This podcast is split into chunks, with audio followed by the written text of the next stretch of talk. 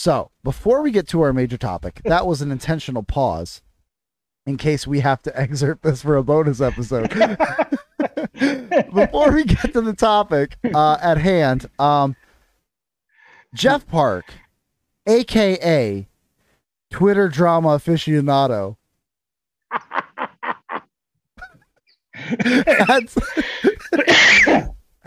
Had some Twitter. Yeah, some Twitter. I just live for the Twitter drama. It's just such a Twitter dramatic man. He saw something, and actually I saw it too, but I wasn't thinking about it in such an intentional way as he was. He saw something on Twitter that you wanted to talk about and thought might be valuable to talk about, both from a biblical and theological perspective and from a political perspective. And so how about you Absolutely. Set it up for us? And actually, it was very useful that we're taking another run at this, because I was actually blocked by this person, even though I said nothing. I actually didn't interact with him because unlike those people who always say I hate to be at the center of all the drama, and then are always at the center of all the drama. I really do hate to be at the center of all the drama. And I knew there was nothing but smoke there. So I'm going to save this rant for later in the conversation that I've got building in me. Okay, but I had no intention, but I got blocked anyway, so I'm up on burners, yo, so that I can actually find this Twitter conversation. James White was the one who said, if you view someone you've been blocked by on incognito mode of Google Chrome, you can still see it. And it's like, oh, that was very valuable to find that out.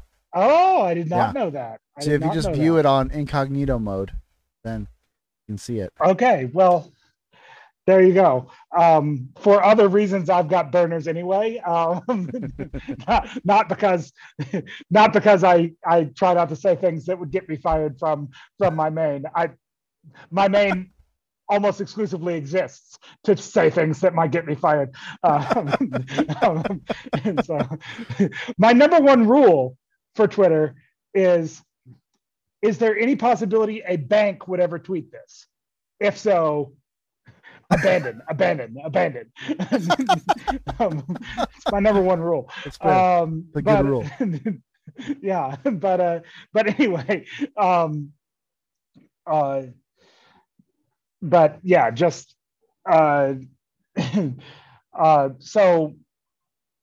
anyway, so this all started, I think, as far as I can tell, and maybe he's referring to something else, but if so, he's subtweeting hard enough that I can't tell where it started. I think this all started when Joash Thomas, who is the National Director of Mobilization and Advocacy for International Justice Mission Canada. So one of the elite evangelicals up here on my side of the border. He tweeted, honestly struggling to understand this as a Reformed Christian. Lowercase r, if he means something by that, by the way. But anyway, how does one call themselves Reformed, pastor in a Reformed denomination, teacher at a Reformed seminary, and still have a hard time believing that their subculture can be totally depraved? All those were lowercase, though, by the way, so maybe he just doesn't capitalize that word.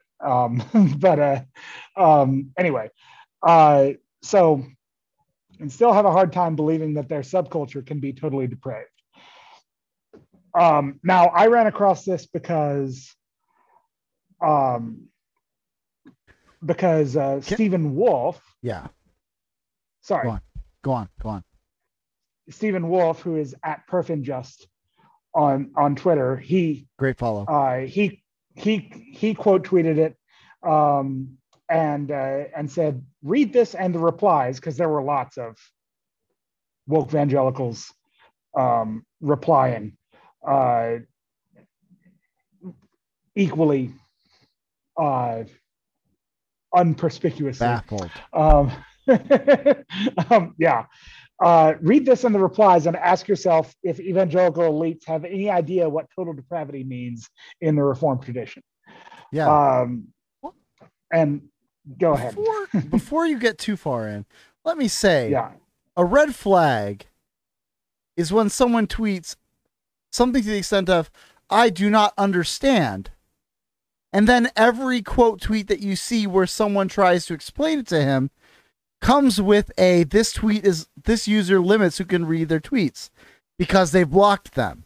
Because I'm not blocked. I was able to see all of the tweet. I was able to see the tweet. I just had to do some clicking around to get to it because, but it was blocked off by the person quote tweeting. So apparently he's confused, but when someone tries to explain it to him, why they would disagree with him, he blocks them.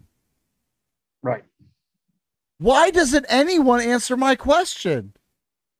I'm confused. See, that's another thing about the elite, the evangelical elites. They feign confusion as if they want to hear the answer. And then when they hear someone give them the answer, they block them. And then they're like, and then they tell us that we're living in an echo chamber. Yeah. The gall. No, I read all of your tweets. I'm not living in an echo chamber. I'm reading your tweets. You're just blocking me so you don't have to read mine. Who's living in an echo chamber? This was the whole Rob Bell move, right? It's, oh, I'm just asking questions. Oh, yeah. I'm just asking questions. I'm just asking questions. All right. If you were to take that seriously and then answer his questions, I'm being attacked. Yeah. I'm being made a pariah in Christian circles. I'm being treated as if I'm some sort of a heretic. All I'm doing is asking questions. All we're doing is answering your questions. Yeah. Yeah. I mean, yeah. There's that slimy sleight of hand thing that he did too, where he's like, I mean, are you guys against love? The only thing I said in my book was love wins. That's all I said. Are you guys against love? Do you think God's not loving? Is that what you're doing? Slimy. And then the modern woke evangelical is doing the exact same thing, but doesn't want us to think about it. Thabiti's out here canceling Luther, and we're just supposed to be like, so what the heck are we doing? What the heck are we doing? So you're saying we don't quote Luther. We don't talk about Luther. We don't read Luther because he was anti-Semitic. So what are we doing? Go back to Rome.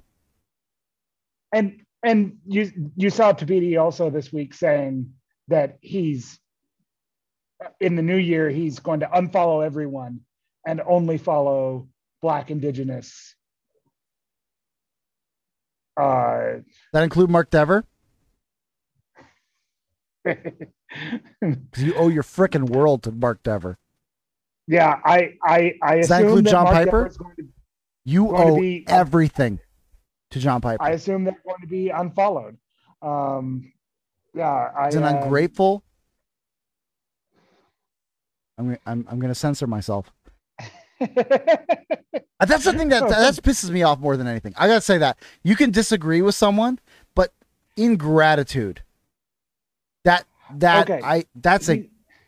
I can't handle that. He says this year I'm going to only follow Indigenous folks and church members. He says in years past I've only followed women for a year. He says this year I'm only going to follow Indigenous folks and church members. So presumably he means members of his own church. And Indigenous folks. So I don't get it. That doesn't make any sense to me. So anyway, it's just I don't care. He's done. You know what? I honestly spent so little time on Twitter, but everything I saw was so frustrating. Ron Swanson pick up the computer, walk out to the dumpster, and hurl it. Yeah, the BD is the one who taught me about expository preaching And he is the first one who I've seen abuse it in this terrible way. And so this is what frustrates me so much, that he said such beautiful things about expository preaching. He's the one who made me fall in love with the art of expository preaching. And then he just, then suddenly I'm just like, this is why it pisses me off too, when they're just like, they make it seem like I'm the one who started the fight. Like, we're the ones who started the fight. We thought we were good. We thought we were united around the doctrines of grace. We thought we were united around justification by faith. So all the five solas. And then suddenly you start swinging these words like, hey, you started swinging these accusations that we're racist for being white or whatever, and start swinging from the text. And we're just like, what is going on? We were the ones who were shocked. Like, we were the ones who were taken off guard. Like, we were with you. And then suddenly you started swinging these things around and was like, what is going on? And initially I wanted to see the best. I wanted to go with him.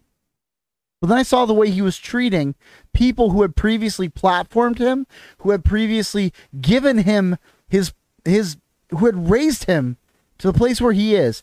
And I just, I can't understand it, but this is not what we're talking about. We're talking about total depravity. Yeah. Let's take it to the, but I think it would be useful. I think, even though he's not listening to us, someone might wonder, even though he's blocked us and won't listen to us, someone might wonder, so how do we answer that question? Exactly. Right. So look, totally depraved, to say, how can someone still have a hard time believing that their subculture can be totally depraved?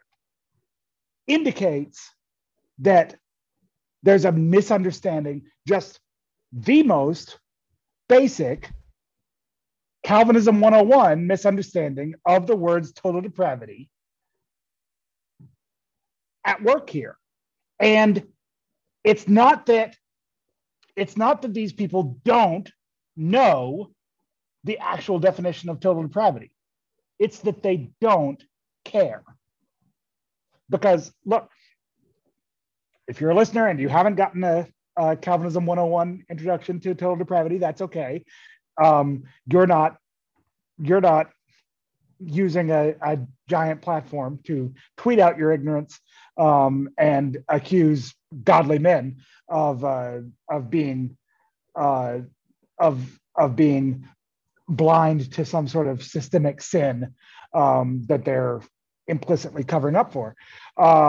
So total depravity does not mean that a person or a subgroup or a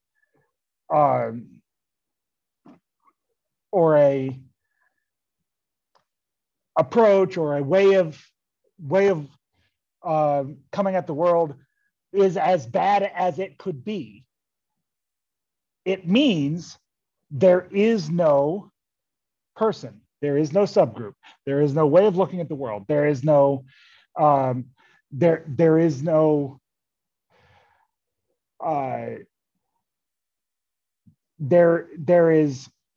and most importantly, no faculty we possess as humans that is not tainted by sin. Yeah. That is not, and tainted is maybe even, is not warped and distorted by sin to the point that without reliance on the regenerating power of the Holy Spirit, reliance on sanctification, reliance on the sure foundation of Scripture, and not seeking out natural theology, natural law approaches to knowledge exclusively. Yeah. There's nothing wrong with having, with using revealed foundations to work in a direction on something the Bible doesn't speak explicitly about.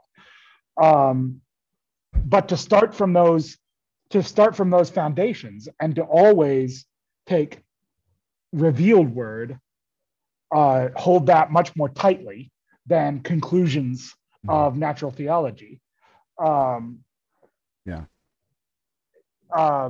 So that without the Reformed approach has always been that without these things, that because even our intellects are marred by sin, that there is no escape from the effects of sin by any merely human means. That's what total depravity means. Yeah. That everything about our humanity, because of the federal headship of Adam over all of humanity, that there is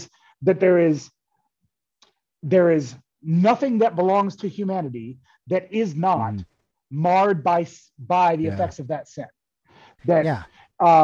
And which includes, by the way, all of creation.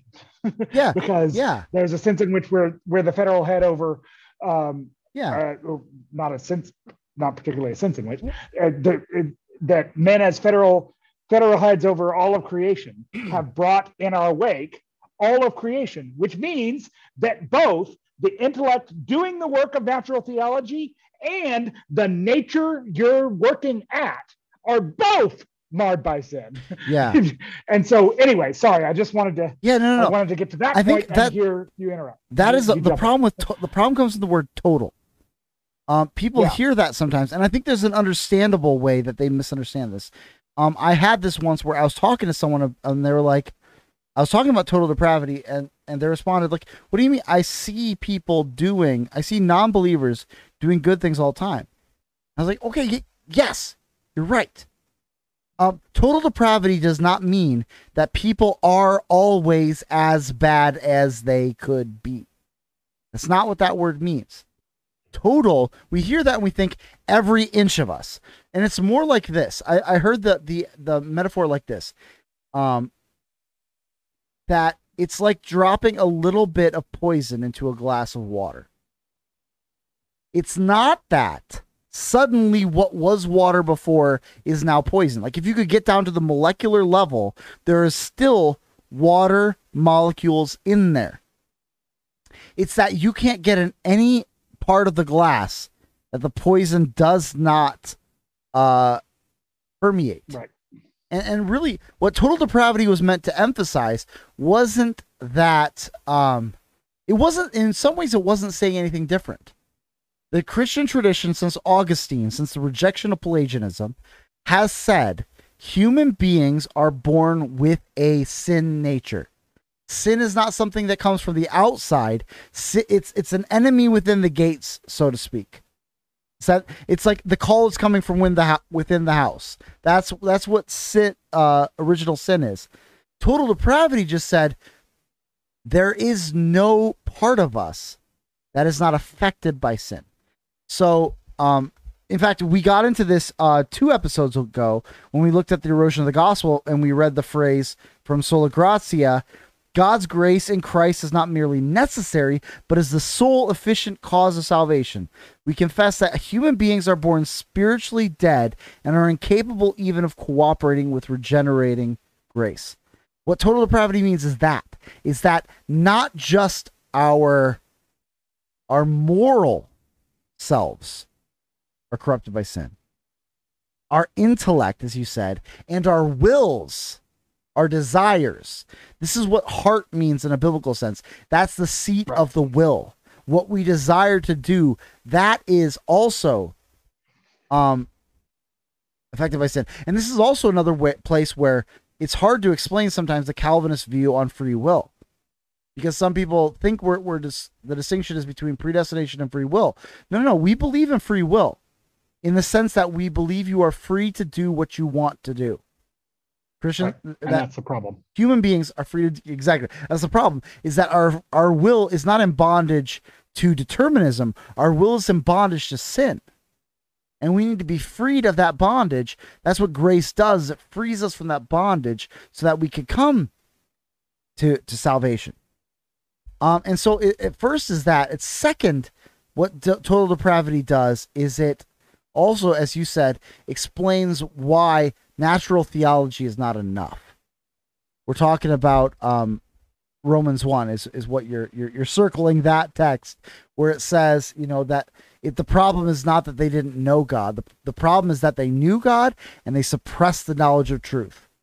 They suppressed the knowledge of the truth in unrighteousness. Their sinful nature suppresses the truth. Everything that is necessary to know God and know that we are to worship him and give thanks to him is in creation. It's written into creation and in fact is in our own heart. The problem is that by our totally depraved nature, we suppress that knowledge.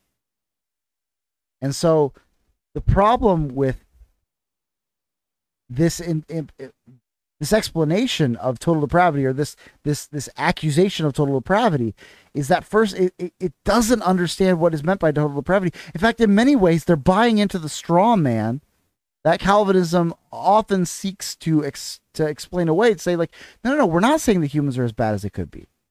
In fact, our big comeback to that is, first of all, there are things in this world that prevent us from being as bad as we could be.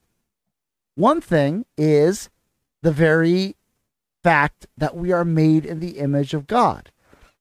In some ways, like, I have been going back to I used to say the big problem with the world is they think humans are inherently good, but actually I don't think that's a problem at all. I actually think they're right. Humans are inherently, by definition of being human, good. Humanity did not cease to be good. Humanity became flawed, became infected. The water does not cease to be water when you drop the poison in it. It's that it's been polluted. And so human nature is good, and that still remains in us. And so as we're recording this, we're still in the very late stages of the Advent season. The incarnation proves that humanity is not inherently evil, because being fully human did not require Jesus to be evil. So you're using the poison analogy. The Bible's own analogy for this tends to be leaven. Yeah. And so I've brought up several times, Jesus is mentioning that the kingdom of heaven is like leaven, where it's unnoticeable at first, undeniable at the end. But the more common way leaven is referred to in the Bible is that sin is like leaven. Is that once a little bit of it gets into a batch of dough, there's no part of the dough that it's not. There's no unleavened part of a leavened batch of dough. Yeah. Which is one of the reasons, by the way, that when you're preparing for the Passover, you take all the leaven out of your household. That there's because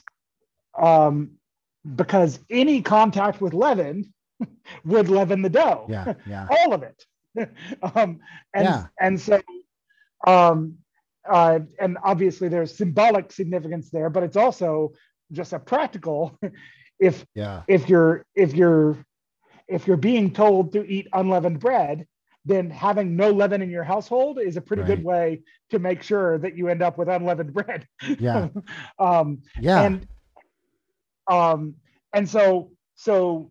So Jesus, via the incarnation, he shows that there is this third category. There's not just sinful man and unsinful non-man. Yeah. There is this possible category still of a sinless man. Yeah. And so just as there is a possible category of unleavened bread, right? And so and that, in fact, I think what that unleavened bread analogy was sitting there meant to be doing the whole time was obviously prefiguring Christ, sinless man. There is, from all the other bread and from all the other men you would have seen, you would not have gotten the idea that this was possible, but it is.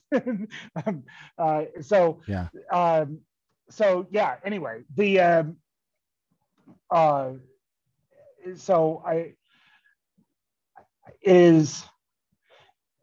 it's very important to realize that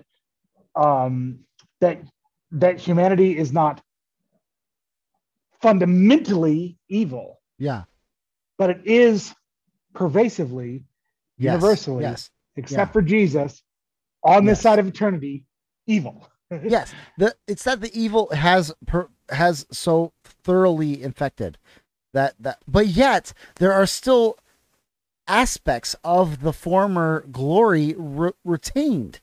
And this is why, we've talked about in the past, and we talk about it consistently, that it is a problem for us that libertarianism was founded by rationalists and non-Christians. And I know that people will want to push back and be like, they were anti-Christian. Well, they were. They were in the sense that they were rebels against Christ and his lordship until their death, as far as we know. Both Mises and Rothbard. We still have hope for Hoppe, but he's, who knows? But they lived as rebels to God all the way to the end, and that should affect the way that a Christian understands libertarianism. To say that those who have actually put their faith and trust in Jesus Christ are regenerated according to the grace of the Holy Spirit and are pursuing the path of holiness in following Christ, we should expect that we are going to come to significant disagreements with them, at the very least in the way we set our foundations. We need to find differences. We need to find differences. If not, we should be worried. At the same time, we did not say we abandoned the whole project altogether, because we can also acknowledge that as humans in the image of God, which means that they have reason, that they have a sense of moral rightness, the works of the law written on their hearts, that they were able to suss out, to figure out certain insights that are valuable. This is the reason we continue to call ourselves Rothbardian or even Hoppian libertarians, despite the fact that we said it is a problem that they are not believers.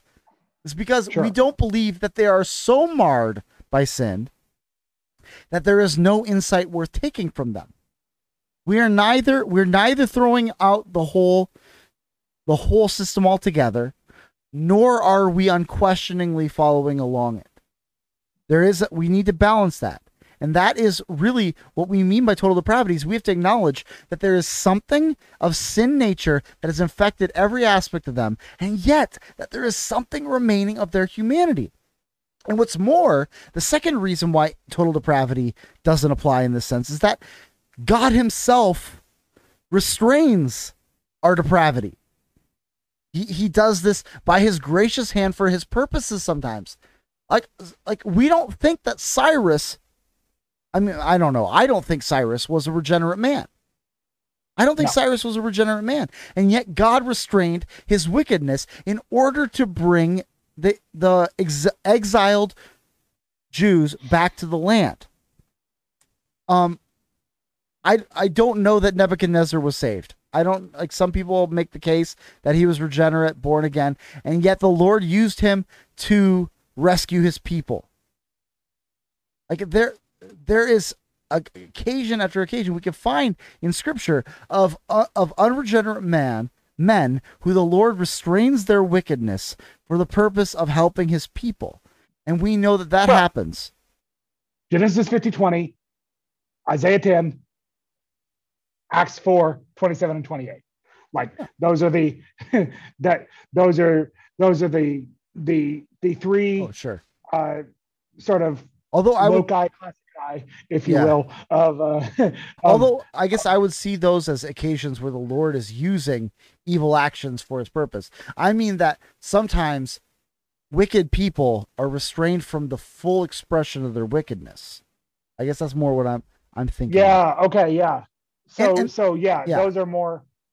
I guess what we call common grace. Joseph's, sometimes it's Joseph's brothers whose wickedness is in view, not Pharaoh's. Yeah. In Genesis 50:20. Yeah. Okay. I some of the things you were saying were reminding me of Isaiah 10, of course, where he says that Assyria is the axe in my hand. Right. And then says that Assyria will be punished for their own haughtiness and their own rebellion. And also we would say this. One of the ways that the Lord restrains evil in sinners is through his law. Yeah. In societies where his law is pervasive, sin is restrained. Again, this is why we should not celebrate the fall of Christendom. This is why we should not dance on the grave of the Bible Belt. These are valuable things, but means by which the Lord restrains wickedness. And gospel-centered types are going to be on and on and on. Say to it, hey, remember, don't focus on morals because, hey, remember, doing the right thing, hey, following right morals, that's not what saves us. Yes, but following sinful morals will damn you. And so the restraining aspect of the law, preventing us from hardening ourselves further in sin, is a means by which God is going to use, a means that God is going to use to bring people to him in salvation through the gospel, by preventing us from becoming as hardened as we could be, preventing ourselves from being turned over to our wicked, sinful desires. And so that's another thing. The reason why I would say the big reason, well, no, that's not the big reason, but one big reason why his category error is so flagrant is saying, like, I can't understand why people, reformed pastors or reformed people wouldn't see how their subculture is totally depraved, because it's a subculture based around God's law and God's word. The restraining effects of God's law are going to take effect over this culture, insofar as they are following God's moral commands and seeking to live biblically. They are restrained from being as bad as they could be. Now, would we say back to him, does that mean that everything in our reformed subculture is right? No, there are some things that I see in the reformed subculture that I think could be dealt with, probably should be dealt with. If I came up with topics that would take us too far upfield, but there are things that we need to work on as a reformed subculture, particularly as in what is called reformed Twitter or Calvinist Twitter. Like, there's a lot that we should talk about, we should deal with. We need to plug. One topic that I've brought up before is the problem that we have to have an Arminian to Calvinist pipeline. Or at least a new Calvinist to fully reformed pipeline, that we have to have a pipeline. So we are not doing evangelism like we should. I think that was the one that just came out. I think you said that in They Care How Much We Know, which was episode 40. Yeah. I think that's the one that just came out. Yeah. I think I did talk about it there, which was some time ago by now, a few episodes by now, but speaking of things from some time ago, episode 17.5, What Sends Us to Hell, still one of our favorite episodes we've ever done. Yes. We go through this problem of that whole really non sequitur that you were spelling out there is like, oh, well, the Bible Belt Christianity doesn't save you. Right. But it meshes you with the world. I'm sorry, are you telling me that the world was better? The world is better now that when I start saying the phrase "trust in the Lord with all your heart" and none of my students can finish that phrase. You're telling me that the world is better because of that? Like, yes, back then we had to deal with that in the sense that we were taking it out of context, we were misinterpreting it, we were misapplying it, but at least we knew it. I'm sorry. This is just This is a major frustration that we are celebrating the secularization of society, which is driving us further and further away from the word, which is driving us further and further into moral chaos. But this is a means, the moral law of God, the word of God, does not just lead us to salvation, it also restrains us from being as bad as we could be. And so being in a society that has widespread, at least passing knowledge of God's word, is going to be a better society. Not just in the sense of being more prosperous and peaceful, though it'll be that, but also it is a better starting point for evangelism. Right. Like, you read the Pilgrim's Progress and you see the way evangelism worked in those days. It wasn't that he was unaware of the word. It's that suddenly he was hit with a bone-deep realization of his own fallenness. Like, there was a starting point to evangelism that is not present in our world. And it's because we've given up the battle for Christendom. You go back on the attack. We need to get back into that. And so that is the first problem I see with this whole idea that our subculture could be totally depraved. Or really, we're getting to second. The first one is that it's a misunderstanding of what totally depraved means. Second, that God restrains sin in places where God's word is pervasive. The third and biggest problem I have with that, including, by the way, by the means of the civil magistrate, which is why, even when the civil magistrate is itself evil, the civil magistrate can be used to restrain evil, which is why Romans 13, 2 Peter 3, which is why they're in your Bible, which is why those scriptures are there, is to say that even you, Christian, need your evil restrained, and even you, Christian, might be being given a mercy by having your evil restrained by even an evil civil magistrate. But here's my biggest problem with that. Yes. Here's my biggest problem with his whole statement. Total depravity applies to unbelievers. That's what it applies to. That's what it's about. The whole definition of total depravity is this is what unbelievers are like. It is a category error to say that I, a believer in Jesus Christ, regenerated by the grace of God and through the Holy Spirit, am totally depraved. Now, I'm not saying I'm totally without sin or that every aspect of my sin nature has been eradicated. That's part of why I keep going back to the law of God, is to restrain the remaining sin nature and also to convict me of my sin nature so that I can continue to nail those sins to the cross and receive grace and reminder of forgiveness and washing. You know, he breaks the power of canceled sin. He sets the captive free. Like, that's happening. But it does not apply to me. I am not totally depraved. I have been freed by the gospel. Well, I've been freed by the Spirit working through the gospel. It does not apply to believers. We might be confused for all other reasons, but the category total depravity is about why the unbeliever does not come to God, seeing God in creation. It's what Augustine called non posse, non pecare. Right. Not able not to sin. Right. But he says that the phrase changes for the believer. We become posse, non pecare. Posse, non pecare, yeah. We're able not to sin. Not as we will be, which the glorious day when we will become non posse, pecare. Not non able posse, to sin. Pecare, yeah. We will, that's the great future of when we're finally freed from our sin nature altogether. We are not there yet. We are still able to sin, and we do, and we will, all the way up until Christ returns or we die and are fully sanctified in the presence of God. But the category total depravity does not apply to believers. This is elementary crap. This is elementary stuff. And for our native Latin speakers listening, we're deeply sorry. We know there's a right way and a wrong way to say Latin, and we promise you to give you both. That's right. But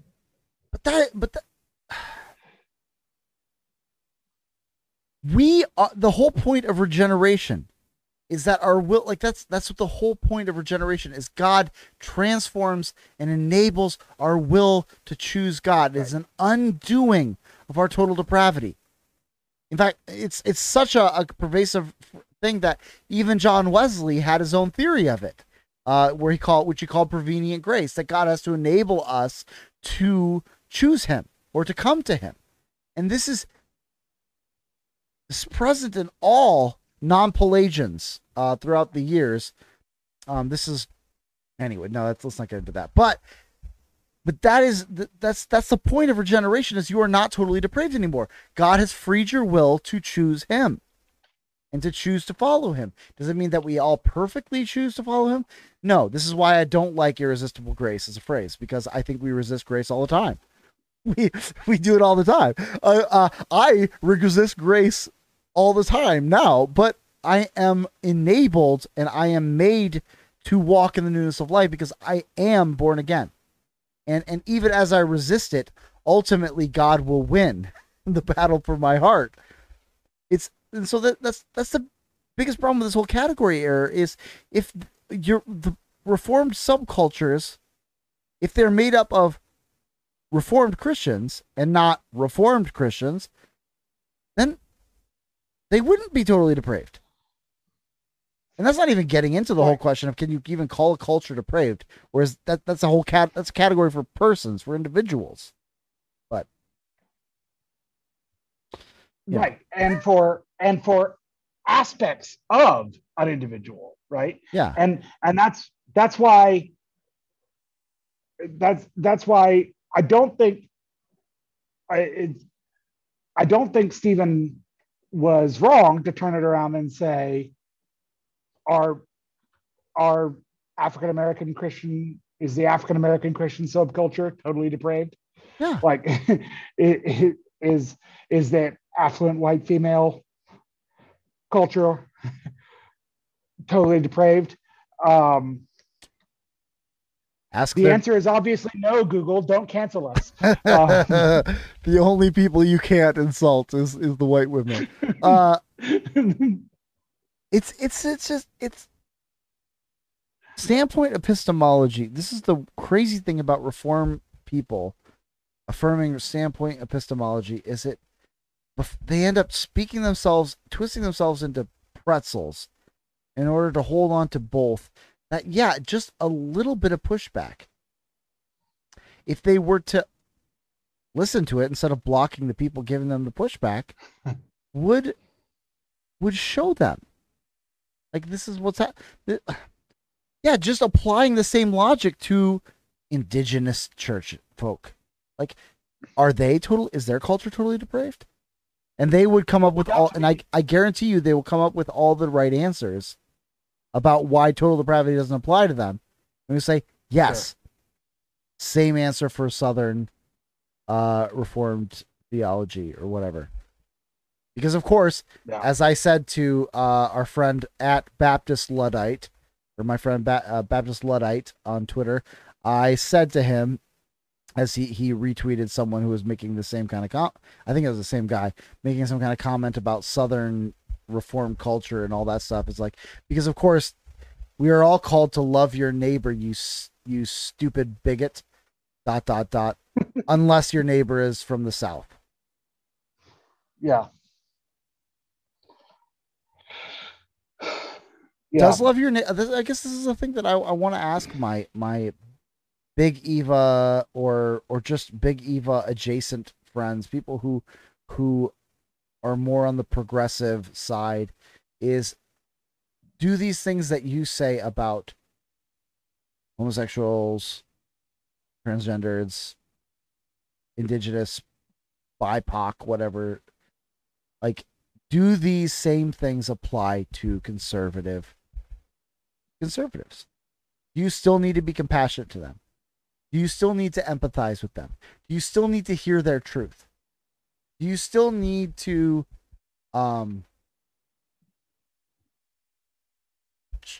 see Jesus in them?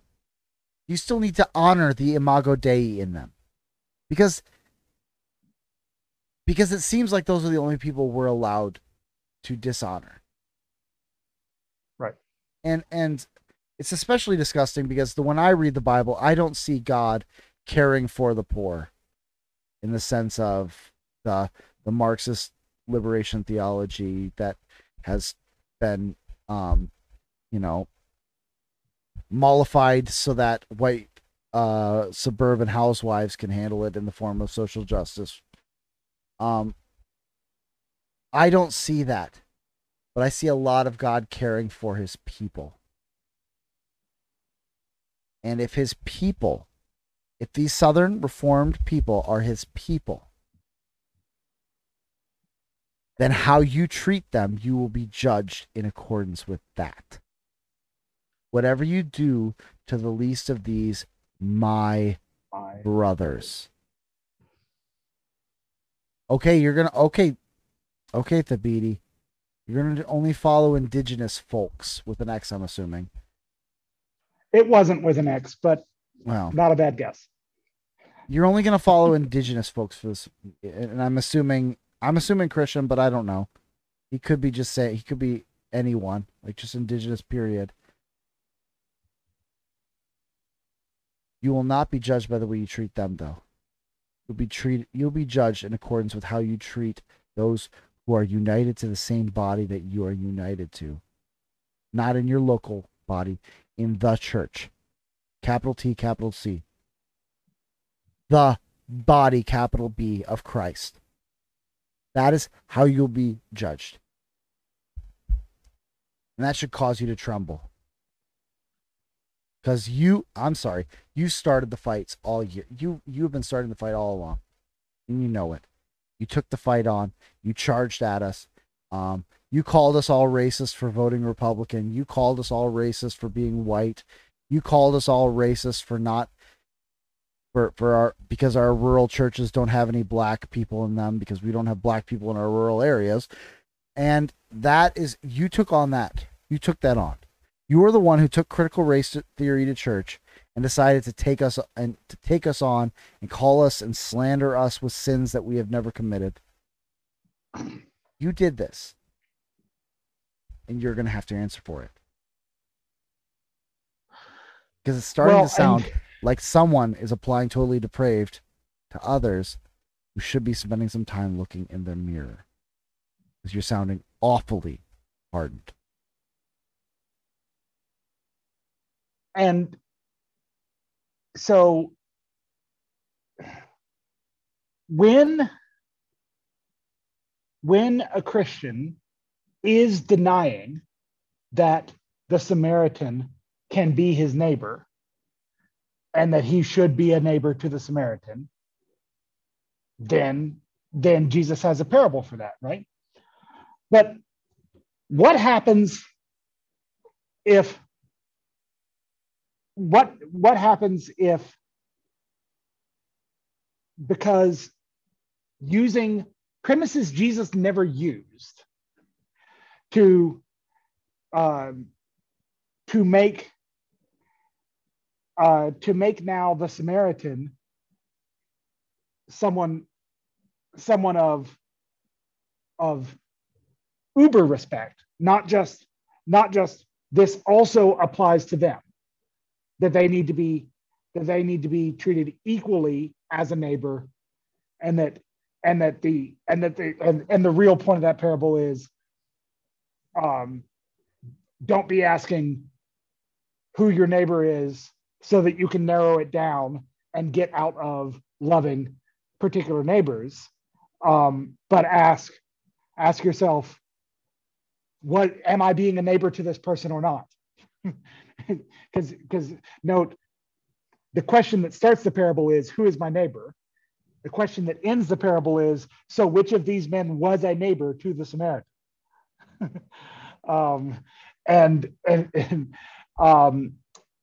So But then out of that, obviously true, because Jesus said it, which is, by the way, equally true of Exodus 2:9, right? Like,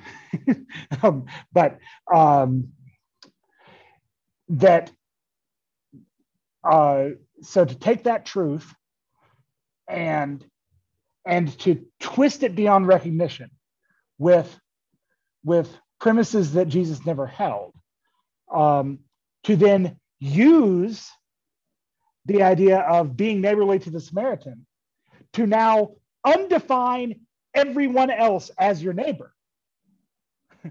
So that you've inverted the story entirely. You've put it on its head. Is that you're now using it the same way, you're using it the way the story was intended to stop the idea of the neighbor from being used. You're saying, are these people who don't believe in the same refugee policy as me, are they really my neighbor? Yeah. Like, it's amazing how we do that though, right? Like that happens so much, where we'll take scripture and we will twist it to mean the exact opposite. Like, I don't know if you've ever read there's this classic sermon by, he was kind of a liberal progressive guy, where he called it the sermon's called The Cult of the Publican, where he talks about how we could take this, the parable of the righteous, or the Pharisee and the tax collector, and then we can turn the tax collector's way of approaching God into a pharisaical thing. Like if the publican taught his children, now here's what you do: you walk in, you bow your knee, you beat your breast just like so, you beat your breast like so, and you say, you speak to, raise your hands just like so, and you use these words, and how we can take that, the very insight that is supposed to give us, and turn it completely on its head. Like, this is why, okay, to get to the issue we dealt with on our episode with Kid to the Cross, and why we're doing this series, and why shortly we're going to start taking on the Chicago statement, is because hermeneutics matters for this purpose. It is not enough to read the text of Scripture. You have to understand what it meant before you apply what it means. And this is also what I got into on episode 40.5, where the 40.5, I think it was, does this text apply to me, or does this verse apply to me? When I took on the Jeremiah 29:11 and asking, 40.5, where that's why this whole project of hermeneutics, of interpretation, exegesis, matters, is because we have to understand what it meant before we apply what it means. We're not saying it doesn't apply to you. Yes, all Scripture is breathed out by God and useful for teaching, for reproof, for correction, for training in righteousness. All that was written for our benefit, Paul says. Yes, that is true. Eventually, every verse you should be able to find a way to apply to you, but first we need to understand what it meant. Otherwise, we can misapply and misinterpret in our misapplication, and try and make a verse mean the opposite of what it's meant to be. And out of love for the Scripture, we need to avoid that. But I cut you off. Go on. Well, so I mean, this reminds me of a conversation I had about sort of escaping echo chambers with someone who was going the woke direction, and he ends up saying to me, "Well, what you're telling me is that you just have the bigger echo chamber than I do. It's not that you don't have an echo chamber. It's just that your echo chamber is so much bigger. And I go, sure. Well, yeah. That, you see how that makes it less of an echo chamber almost by definition, right? Yeah. Like, you see why that's better, right? That is better. You see why that's better, right?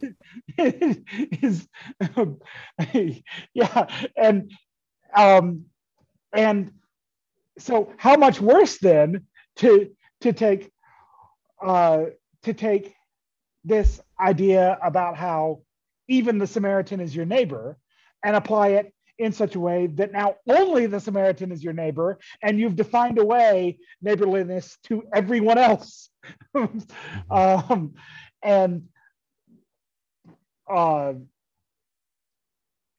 look,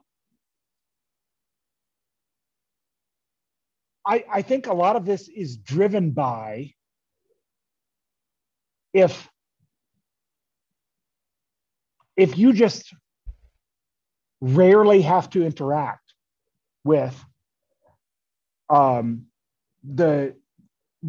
sort of people that you're prioritizing for special attention, then it's so much easier then for you to, because it gives you permission to be a jerk to the people who are actually in your life to minister to, mm-hmm. But you're super, you're just super primed to minister to those people who aren't in your life, who the Lord hasn't given you to minister to, mm-hmm. because fictional people are way easier to minister to mm-hmm. than real people who are actually in your life. And which is why, by the way, when this is not merciful, it's not helpful to the poor, it's not helpful to the marginalized, it's not helpful to the refugee, because too often when these people actually interact with these people, they don't like them. Yeah, because they're not like their idealized version in their head yep. of what a refugee is supposed to be like. Yep. I find that so many times is that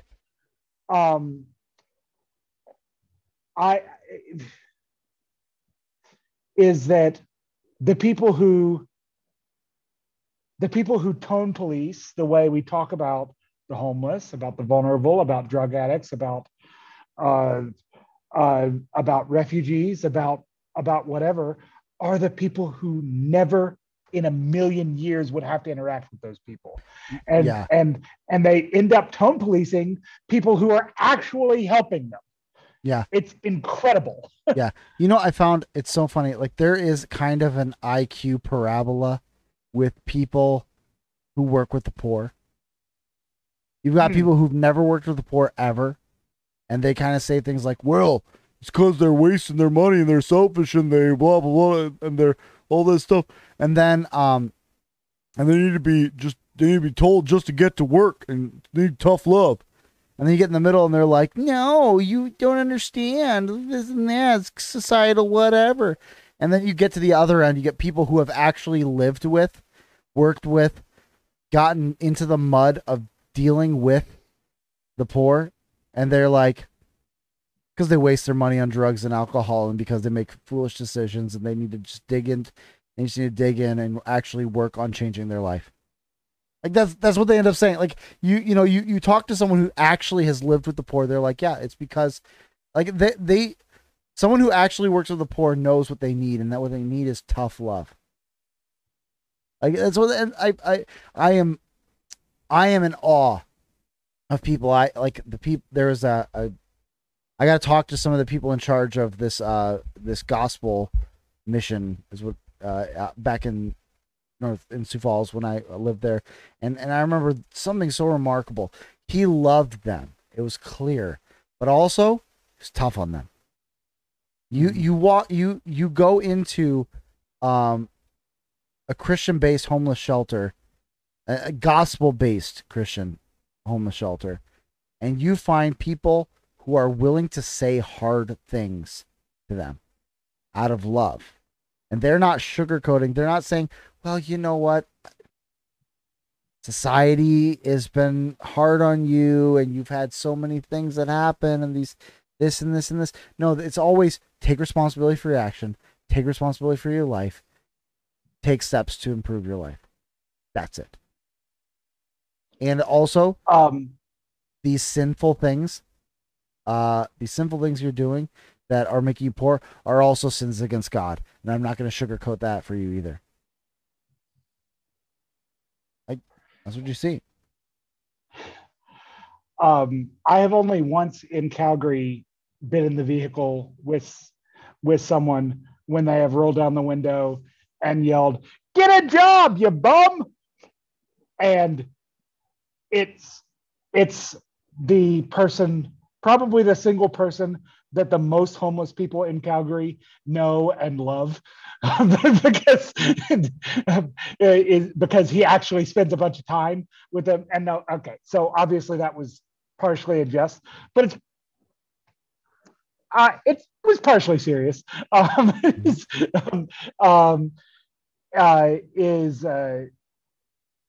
Because it's exactly as you say is. There is with that time spent is the understanding that that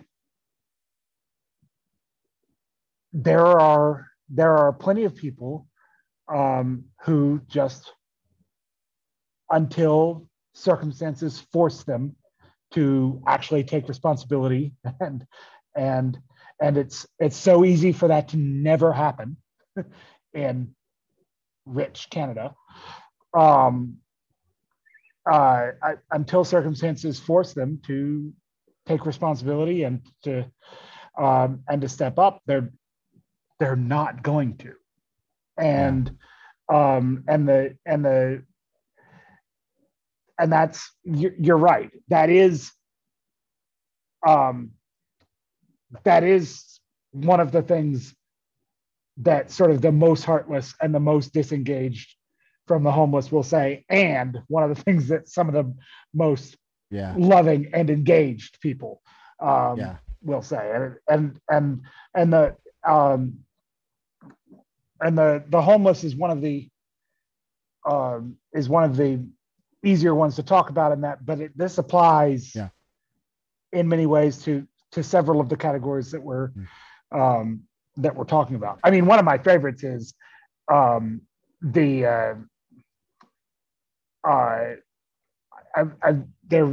this super woke lady in my neighborhood who wanted to get involved in refugee resettlement services until she realized that how many of them were bigots by her definition, and then she didn't like being around them anymore. Because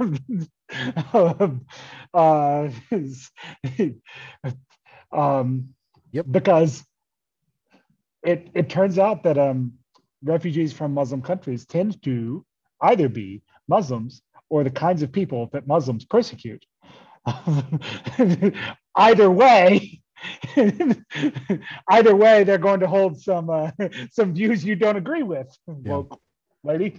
But anyway, so sorry, we've gotten a little. I wanted to bring it back. I don't think. Yeah, I wanted to bring it back and say to the first thing, and this is really where I would say.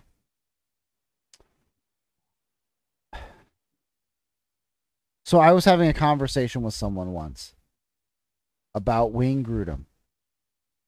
So someone who uses Wayne Grudem's systematic theology, which, you know, I have some critiques of Wayne Grudem's systematic theology. I'll say that I have some critiques of Wayne Grudem, but then they said, "Oh man, but it's too bad about that whole thing where he wrote that endorsement of Trump." And my response was, "Oh, I'd like to read that." Why? Because if someone I respect gives an opinion I disagree with, I want to hear what he has to say in case I'm the one who's wrong. In fact, that's what I did for years with Thabiti on Yubwile. I respected him so much. I respected him so much that I wanted to hear what he had to say. And I tried really hard to hear him with an open mind and with, how do I say this? Sympathetic reading. But you see, the whole thing is this team-based approach to things. And this is really ultimately the problem is this whole, we are our teams are not Christian versus the world. Our teams are left versus right. And I would rather talk to a rightist who is not a Christian than to a leftist Christian. That's what I see from these woke evangelicals, these big Eva types, is they would rather talk to someone on the left who is not a believer than someone who is on the right who is a believer. And if someone they previously respected comes out and says something they disagree with, all of them has to be thrown out. And that happens on the right as well. Like, I know there's a big deal now on right-wing liberty Twitter of being like, you know, block aggressively. I'm not going to be that guy. I'm not going to be the guy who blocks aggressively, partly because I don't want to have an echo chamber. I am sharpened by hearing my enemies. If I'm tired of someone, I aggressively try to get blocked. That's how I do it.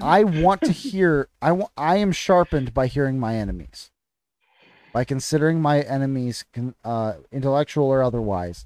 I am sharpened by engaging with their ideas. Yeah. That was a joke, by the way. I agree with you. Good. I'm just but I think we need to be careful that we don't do the exact same thing of asking so-called questions or seeking the opposing view and then blocking anyone who would give us an answer. We can do that same thing. And I'm trying to say, I didn't do that with Thabiti. I didn't do that with Tim Keller. I'm still holding on to John Piper, despite the fact that he has said some of these things. Like, I'm sorry, like, as much as I've critiqued him on the show, you know why I keep coming up with critiques of him? Because I keep listening to him. Sure. Because I keep following him. Yeah. Like, it's because I respect him in so many ways that I keep pursuing what he has to say. Which is why when he says things that are just off the wall crazy, I know he's saying it. And I have also an understanding of his mentality that I can critique it effectively because I have great respect for him. I don't get the same feeling. And this is why I get so frustrated when this whole call to cancel Luther thing starts happening. You know, let's take his insights, but let's not mention his name. So you can't respect a guy who said something wrong? Like, I'm sorry, what would you do to David if he wasn't enshrined in Scripture? Yeah. What would you do to Peter if he wasn't enshrined in Scripture? He did some pretty bigoted stuff when he started separating out from the Gentiles.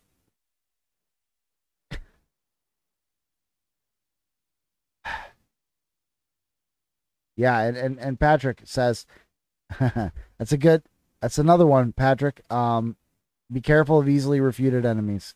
I said that in a few episodes ago, you know. And yeah, it's still true. Convenient enemies are a problem. So, by my reckoning, we're about halfway done with the point I wanted to make. So I'm guessing this is going to be its own episode. Yes. Because I wanted to make I wanted to connect this with the great episode of Anarcho-Christian which, as we're recording at least, is the most recent episode, it'll be Anarchy, where he takes some pop culture representations of anarchy and shows where they don't resemble what anarchy would be like and he spends a lot of time on Lord of the Flies, where he makes great points. Listen to the episode. I mean, almost by definition, the episode is shorter than my explanation of it would be. So just go listen to it. And he does an excellent job.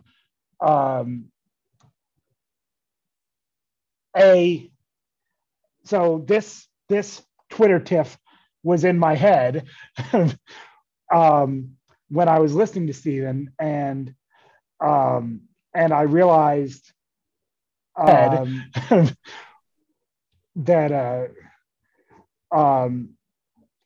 he, for someone who doesn't understand this distinction we just made about what total depravity actually means, that episode could be heard as if it was a denial of total depravity, because he explicitly says that there's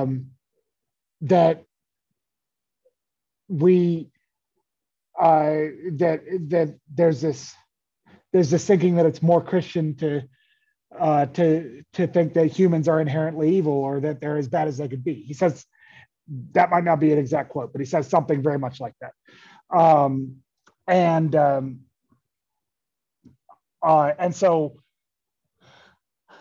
So I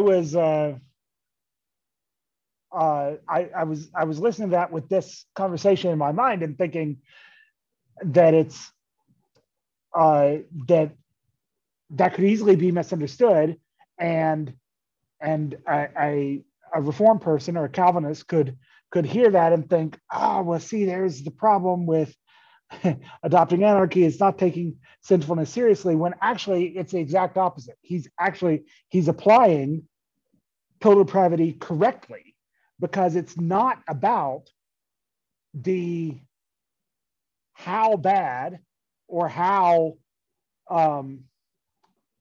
the magnitude of the effect of sin on the human race. That's not what total depravity is about. It's about the pervasiveness and the extent to which that how all parts of the human are marred by sin, so that even when humans set out to rule other humans, even when humans are set aside as magistrates, even when humans are commissioned to seek the greater good,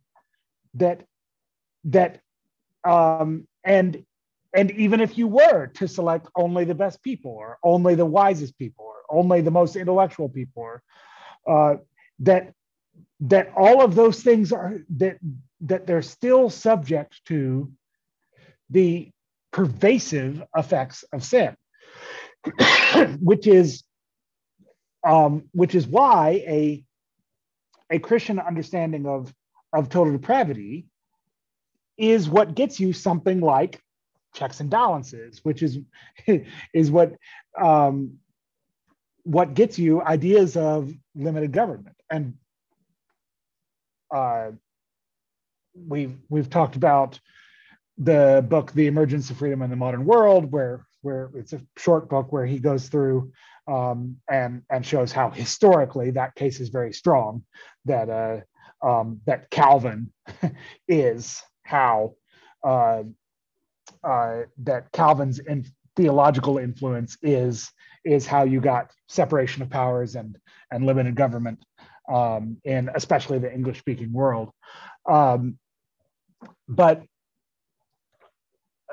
so that it's that correct understanding of total depravity actually does favor this position, and favor a limited government, and we would argue even an anarchist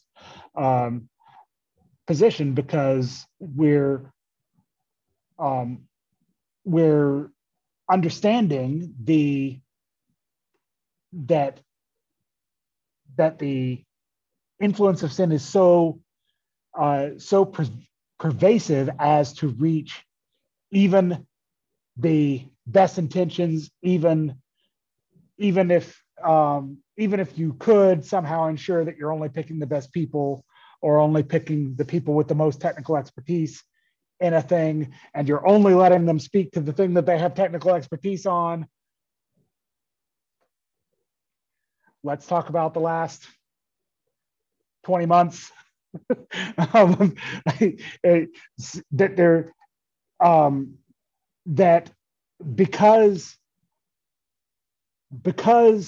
evil is like leaven,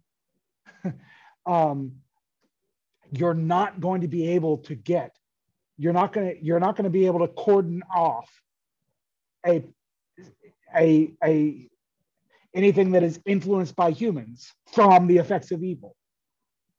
So the best you can do, the Reformed tradition has always held, the best you can do is decentralize, to have different loci of governance, and so that one of the most important ways to do that is to respect the sovereignty of the different spheres of government, respect the family, respect the church, respect the individual, respect property rights, and the civil magistrate has its own limited role, respecting the roles within those spheres, but it's also that it's also that you set up a system where ambition checks ambition, where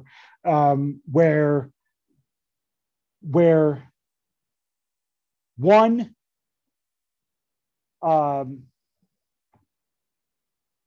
strand of evil doesn't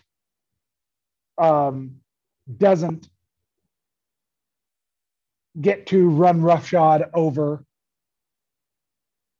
all of humanity, all of 30 million people, all of 300 million people, that you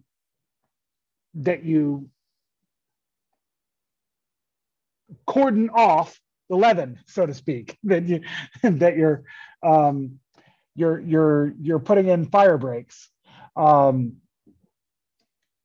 and so anyway, so this is, and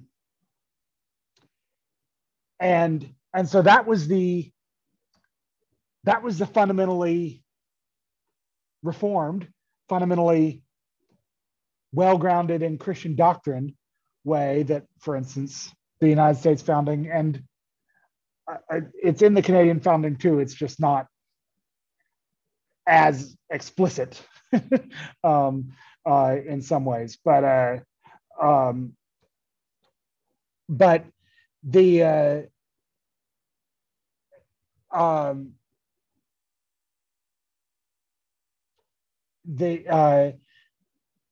so that was the explicitly grounded in basically total depravity founding of the United States, and then that's why the perversion of FDR, Wilson before him, the progressive era generally, where all of a sudden, so I was listening to Jeff Deist's program, the Human Action podcast, where he was talking about how FDR comes in, and he's suddenly talking about how Congress, the president, and the Supreme Court are like a team of three oxen that are yoked together, and they're supposed to be all pulling in the same direction. But now you've got the Supreme Court pulling in a different direction from Congress and the president. So we've got to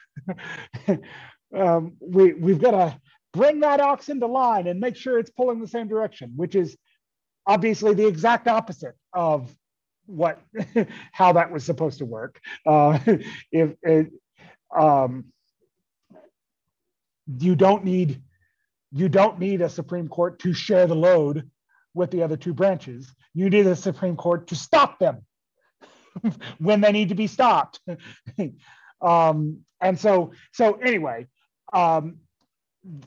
this is all just to say that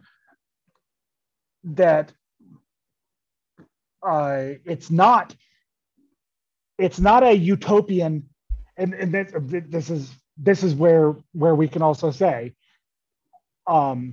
anarchism is not a utopian vision, because we're not expecting to usher in a sinless reality, and that's what we're counting on.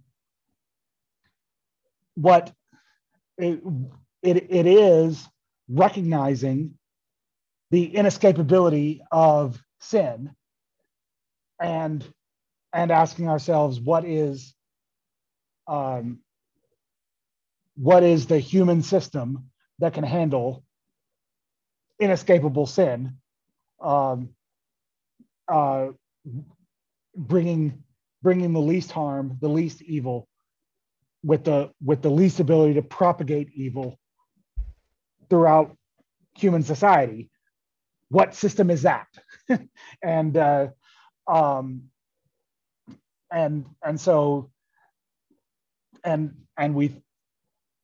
we think that it's a system that doesn't, far from wanting to throw out rules and have a lawless society, it's one where even the rulers have rules, even the lawmakers have laws, where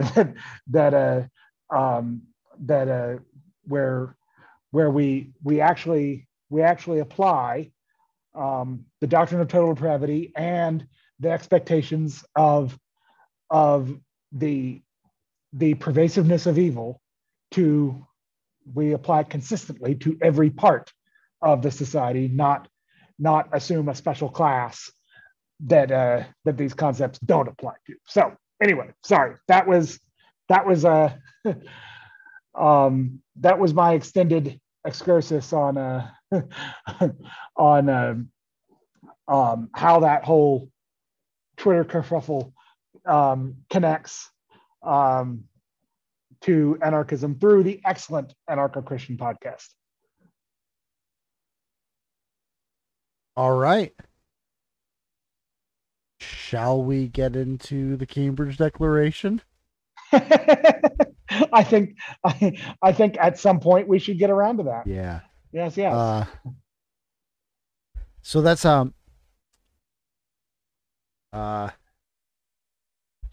that's good. That's good conversation. I'm gonna excerpt that as a bonus. Yeah, it was very good. So that'll be episode. So thanks for tuning into episode 44.5. Now back to episode 44. Which when we started it, we said we were recording on the 20th anniversary of the Lord of the Rings, of the Fellowship of the Ring, releasing in theaters. And since we have gone on, has become untrue for both of us. Wow, no, it's fine. I'll cut it strategically. It'll be fine. Okay. So